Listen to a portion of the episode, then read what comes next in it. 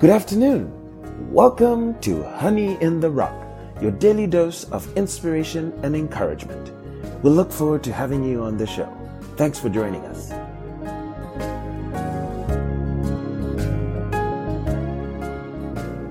This afternoon's episode is titled All Travail is Vanity and Vexation of Spirit.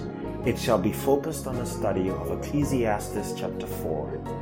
Before we go any further, we'll begin with a word of prayer. Heavenly Father, we thank Thee for Thy word. We thank Thee, Lord, as Solomon was teaching us here in Ecclesiastes, Lord, how better is a handful with quietness than both hands full with travail and vexation of spirit, and how he says two is better than one. So, Father, give us a spirit of unity among each other, to be there for each other, to tarry for one another, pray for.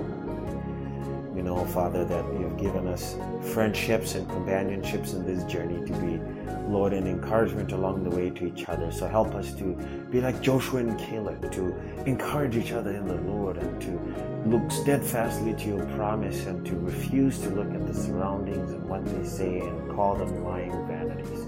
Thank thee for all these things. Speak to us today. In the name of thy Son, Jesus Christ, we pray. Amen. Up next, we shall listen to Ecclesiastes chapter 4. Chapter 4 So I returned and considered all the oppressions that are done under the sun. And behold, the tears of such as were oppressed, and they had no comforter. And on the side of their oppressors there was power, but they had no comforter. Wherefore I praised the dead which are already dead, more than the living which are yet alive. Yea, better is he than both they which hath not yet been, who hath not seen the evil work that is done under the sun. Again, I considered all travail and every right work, that for this a man is envied of his neighbor. This is also vanity and vexation of spirit. The fool foldeth his hands together and eateth his own flesh. Better is an handful with quietness than both the hands full with travail and vexation of spirit. Then I returned, and I saw vanity under the sun. There is one alone, and there is not a second. Yea, he hath neither child nor brother. Yet is there no end of all his labor. Neither is his eye satisfied with riches. Neither saith he, For whom do I labor and bereave my soul of good? This is also vanity. Yea, it is a sore travail. Two are better than one, because they have a good reward for their labor. For if they fall, the one will lift up his fellow. But woe to him that is alone when he falleth, for he hath not another to help him up. Again, if two lie together, then they have heat. But how can one be warm alone? And if one prevail against him, two shall withstand him. And a threefold cord is not quickly broken. Better is a poor and a wise child than an old and foolish king who will no more be admonished. For out of prison he cometh to reign, whereas also he that is born in his kingdom becometh poor. I considered all the living which walk under the sun, with the second child that shall stand up in his stead. There is no end of all the people, even of all that have been before them. They also that come after shall not rejoice in him. Surely this also is vanity and vexation of spirit. Up next, we shall listen to a sermon by Reverend William Branham titled The Investments. This was preached in 1964 on March the 14th. We'll begin at paragraph 25 up to paragraph 49, as well as paragraph 163 up to paragraph 195. I trust you find it to be a blessing. A good businessman is always looking for a, a good, sound investment. If he isn't, then he isn't a good businessman. He must look for something that's real. And I'd like to talk to you on the invitation that I give to you a few moments ago on this eternal life policy. As I introduced myself as a a businessman. And I have a business and I'd like to talk to you a few moments about it. And a few scriptures I have written down here and texts I'd like to use these for a few moments, these notes. It's not a, a good business to gamble. Any man knows that, that gambling is not a good business because it's taking a chance. You never or seldom see a gambler. One day he's a rich man, the next day he's begging. So you take too much of a chance to, to gamble. I think a, a, a gambler is, is just simply living on the spare of the moment and not looking forward to the future, or you wouldn't be gambling. And I do not believe in some of these uh, get rich overnight investments either by some unidentified business. Now, any good businessman wouldn't take a chance like that, maybe on your, your life's savings, your earnings, and you would uh, invest it in some uh, get, nigh, get rich right quick. And it's unidentified. Someone running with some kind of an idea. Here we uh, we got a certain firm here. There's no background to it. I think a good, sound thinking man would be foolish to try to make an investment in such a, a company as that. Because I had a friend one time that, that tried such a thing, and when he did, he, he lost everything he had. And he lost all of his life's earnings, about ready to retire, and he thought, well, I'll, I'll take this chance because the man seemed to be, knew what he was talking about, but come to find out, the, the company was just a make-believe company and no stocks or nothing. So the, the poor fellow lost everything he had. So I think if a man wants to make a good investment, he should first check his company or whatever he's making an investment in to find out what he's going to do. I think any sensible thinking person would do that. And then again, before I go on, I'd like to say it's not a good idea to keep your money in your pocket. Many people say, I, will just put it in my pocket and I, I, I got it. But you know, you businessmen and women, you don't think in those terms. And it's not a good thing because it can be stolen.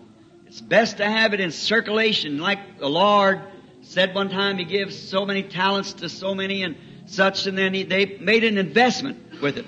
And those who made a good sound investment, he uh, give them the dividends. But when uh, one man said, I, I just kept it, I, I didn't want to take any chances on it, I, I, I put it in my pocket or I buried it somewhere. Then he'd taken that, what he gave to him and give it to the one that had uh, drawed more dividends, had put it to a good investment. And that's our Lord's way of doing things. Now, but uh, if you were going to invest in something that you wanted to be sure in, you'd find some good, reliable firm that has uh, been proven that it'll pay off right.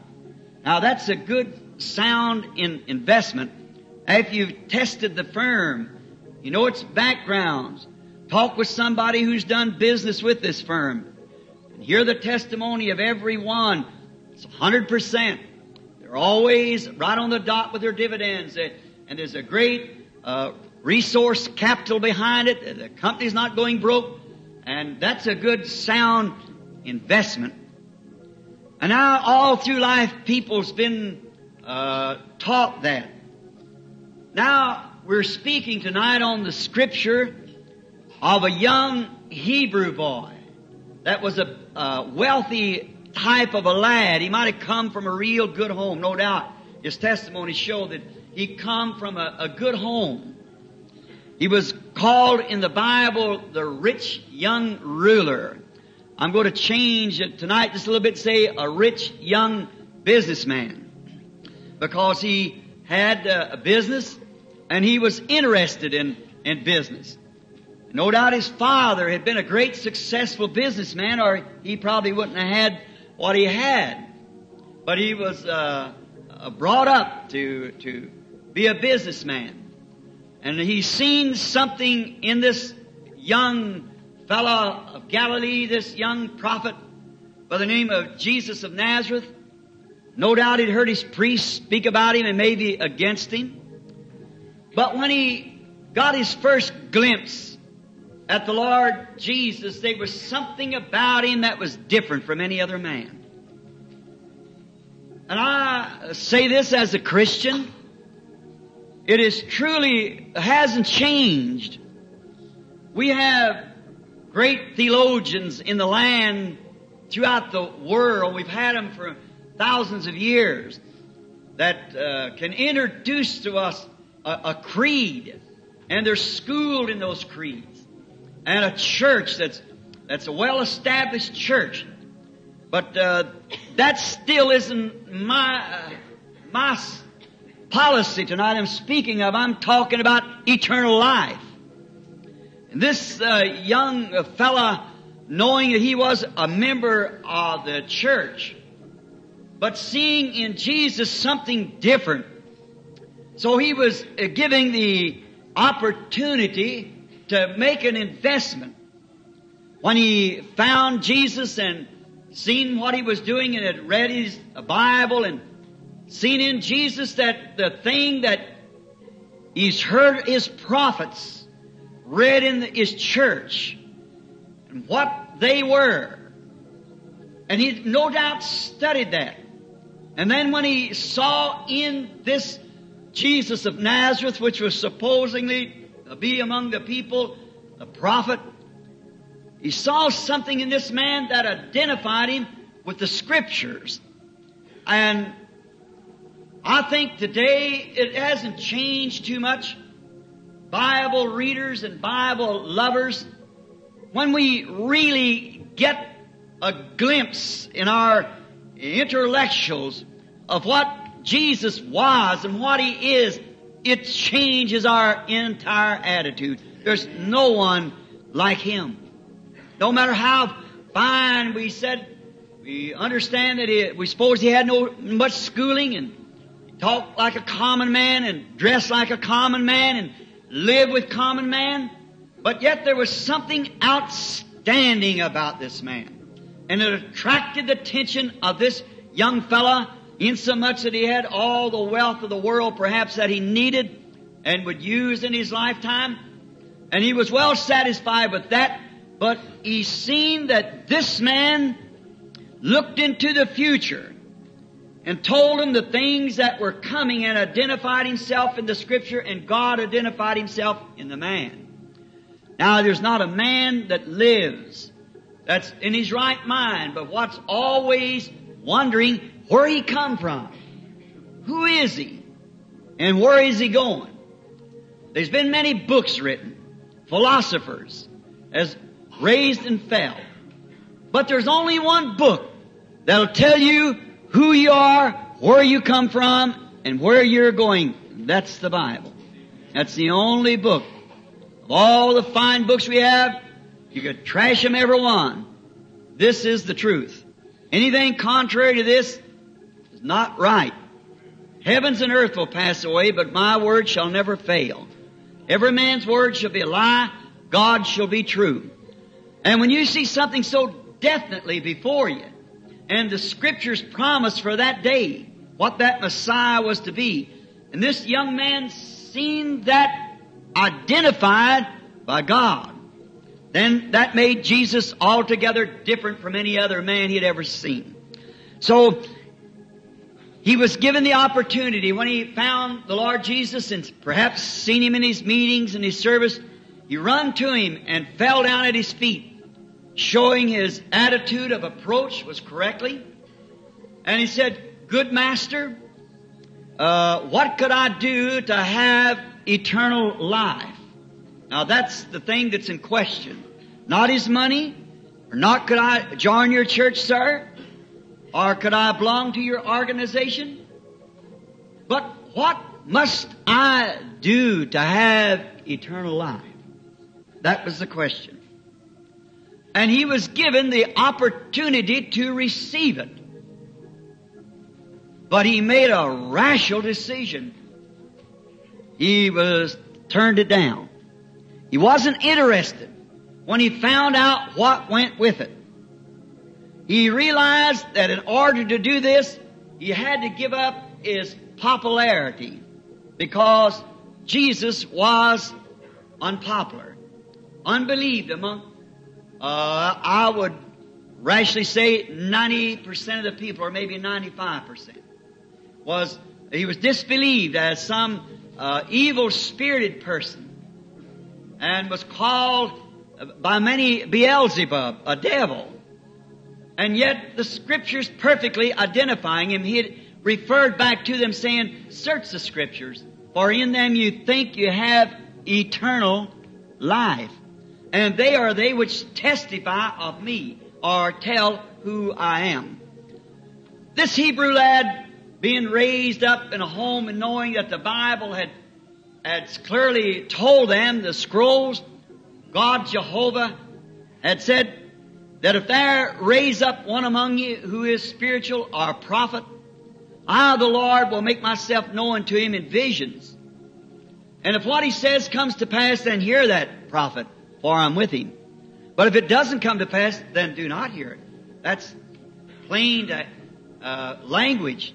It's only sound thinking. If he said it and it doesn't happen, then it's a lie.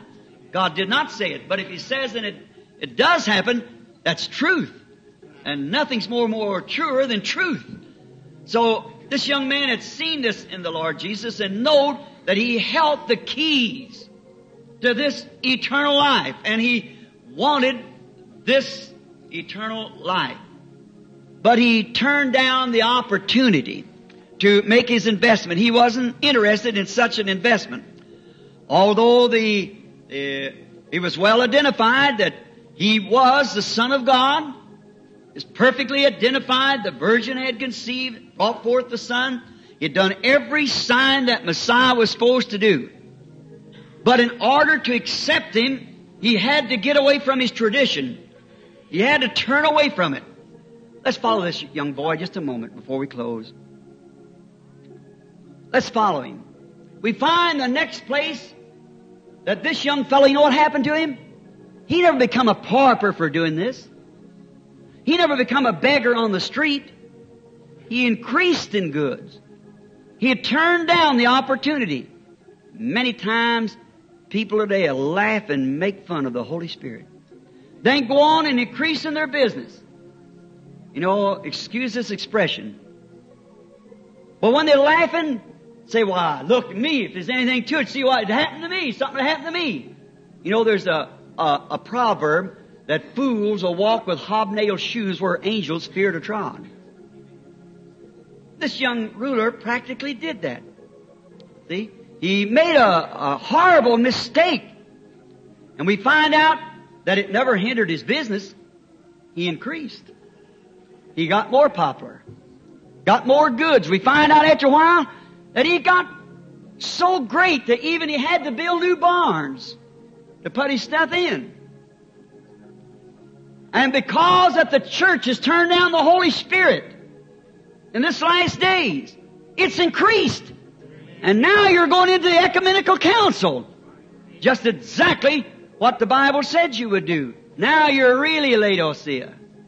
Rich and increased in goods. Just exactly like that young man was. He was a type of the church. Rejecting. Paul was a type of the one receiving. Both of them had the opportunity, as you have tonight, and I have. He increased in good. So as the church, the Laodicean age increased in good. And remember, he got so great, he become so popular, till even the monarchs, the great people began to come, and he set a great banquet one time. And there was a holder of the eternal life policy at his bazaar. And we find out that he's laying down at the door Oh, he might sweep some crumbs off to him. He had the opportunity again. A witness. Lazarus testifying to him. But he just swept the crumbs off. Oh, well, I'll try this, take this quarter, or whatever, you know. That's about the attitude of 1964. Oh, I'll help a little. That's all right. Just let him go. See. But he held the policy. The poor in spirit, Matthew 5 tells us that's the one. Theirs is the kingdom of heaven. He went on increasing in goods and getting greater and more popular and a great man. But his payoff finally come. It finally come. On earth, he had a great payoff. He had a great funeral service, no doubt. the great denominational preacher come, probably spoke great words over him, might have half-mast the flag. Fine businessman packed him to his burial. But the Bible said in hell, is paid off come for rejecting the eternal life policy. In hell he lifted up his eyes being in torment. And he looked off across the great chasm that Jesus said no man has ever crossed or ever will, and he found the policy holder of eternal life comforted on the other side. Both of them, one had received it, both had their payoff. The crumb sweeper had the payoff. And now the rich man becomes a beggar. Let the policy holder come back and touch my lips with the, a little water, for these flames are tormenting me. Don't make the same mistake, businessman. You're a mortal just like they were. You've got to make a decision. Make your investment now. Make it sure. Make your election calling sure. Take out one of the policies. Look, just a moment or two more if you can. When Moses, who forsook being a king of Egypt, a Pharaoh, esteeming the reproach of Christ, Pharaoh looked out upon them people as a bunch of mud daubers. But Moses looked upon them as the people with a promise. How do you look on them? God's people. Moses had his payoff. Watch his pallbearers. The Bible said they were angels. Why? Nobody else could take him where he was going. Hmm. They were his pallbearers. There was Elijah in a time that all the women cut their hair like Miss Kennedy and them does today. Painted their faces, the Jezebel, a king and all the people went whirly. The church did too, and God sent in a prophet by the name of Elijah to condemn that thing. After he got old and tired, he's ready to go home, he didn't even have to die. His payoff come also. God just sent him down a chariot and some horses and packed him on up into the heavens. Stevens, who stood at the Sanhedrin, spoke out to him and said, Oh, you stiff-necked, uncircumcised in the heart and ears, rejecting the policy. You always resist the Holy Ghost like your fathers did, so do you. At his death, he had a payoff. He looked up, saw heavens open, Jesus standing on the right side. Moody, the last days, about a hundred years ago, a little Chicago shoe cobbler could hardly write his name. Paper sent to interview Moody one time. His ministry was so outstanding, they wanted to see him put in the paper what made it, what was about Moody. What kind of a preacher? He must be in a dynamic preacher. So they sent for an interview to write their editorial. Moody couldn't even read it after he wrote it. So his manager had to read it for him. And he said, here's way the editorial read. It said, why anybody would go to hear Dwight Moody preach is more than I can say. Said the first thing, he's the ugliest man I ever seen. Bald headed and whiskers hanging down. It said he's as, he's as big around as he is tall. And said when he tries to preach, he can't read and he whines when he preaches, talks through his nose and lisps.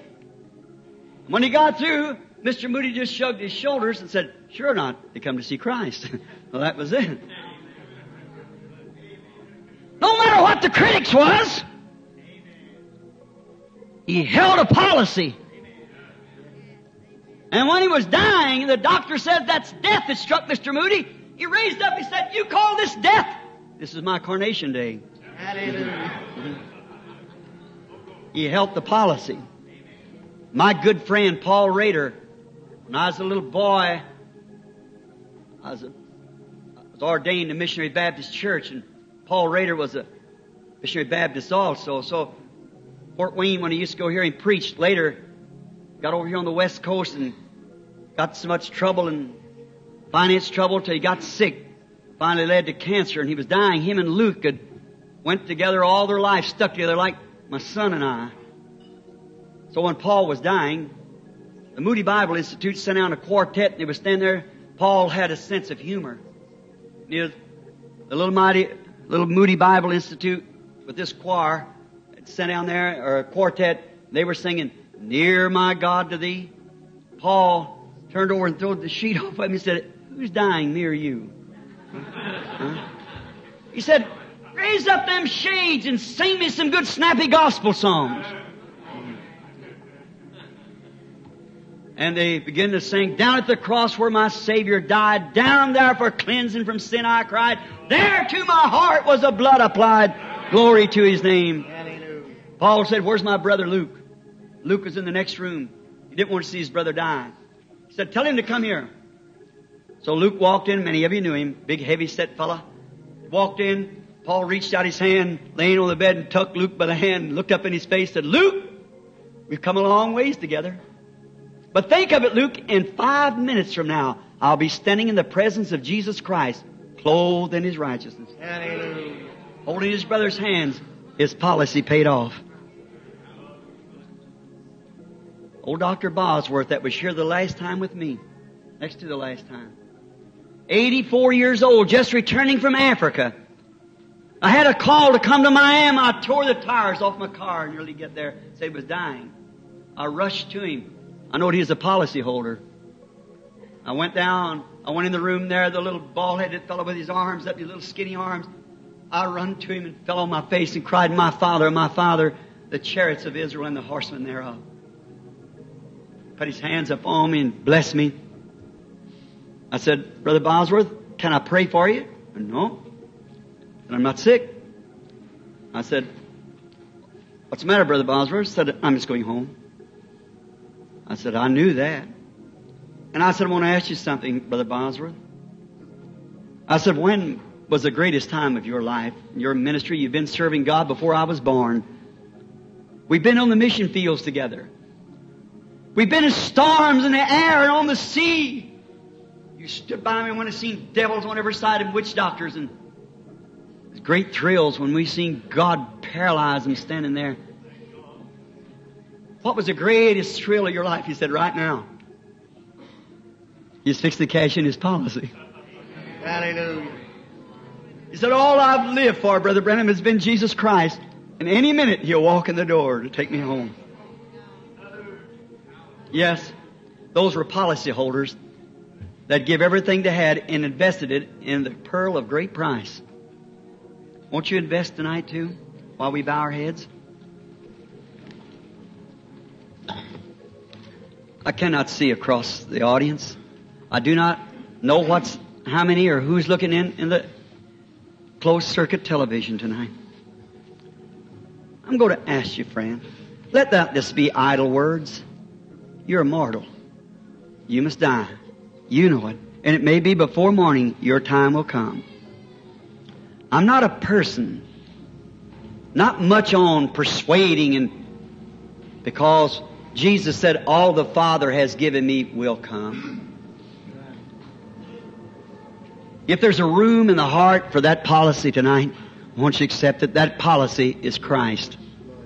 God's love offer policy for you. His Word to become alive in your heart, making you part of Him. He is the Word. Accept Him into your life, won't you do it? And make this great investment. As we get towards the end of this episode, we'll end with a word of prayer. Heavenly Father, we thank thee for the teaching by Solomon, showing us the vain nature of life. You've given us so many blessings and the gift of life itself. But how, Lord, if we just get enshrouded in it and forget the things of the Word and of and the spiritual things of God and how, Lord, it's such a finite life and it doesn't lead to anything ultimately and it's full of vanity. So we refuse to set our eyes on things of this earth and we set our eyes on things above. We thank Thee for giving us that wisdom and that foresight. Help us, Father, to keep our eyes stayed on You. In the name of Jesus Christ we pray. Amen. Thanks for listening to Honey in the Rock, your daily dose of inspiration and encouragement. We hope to continue to earn your viewership throughout the year as we read the Bible from cover to cover. To make this a better listening experience for you, would really appreciate your feedback. So please email us at honeyintherock2020 at gmail.com. We also have accounts on Facebook, Twitter, and Instagram. So please follow us, share our pages, and subscribe. Now we'll leave you with the parting song. God richly bless you.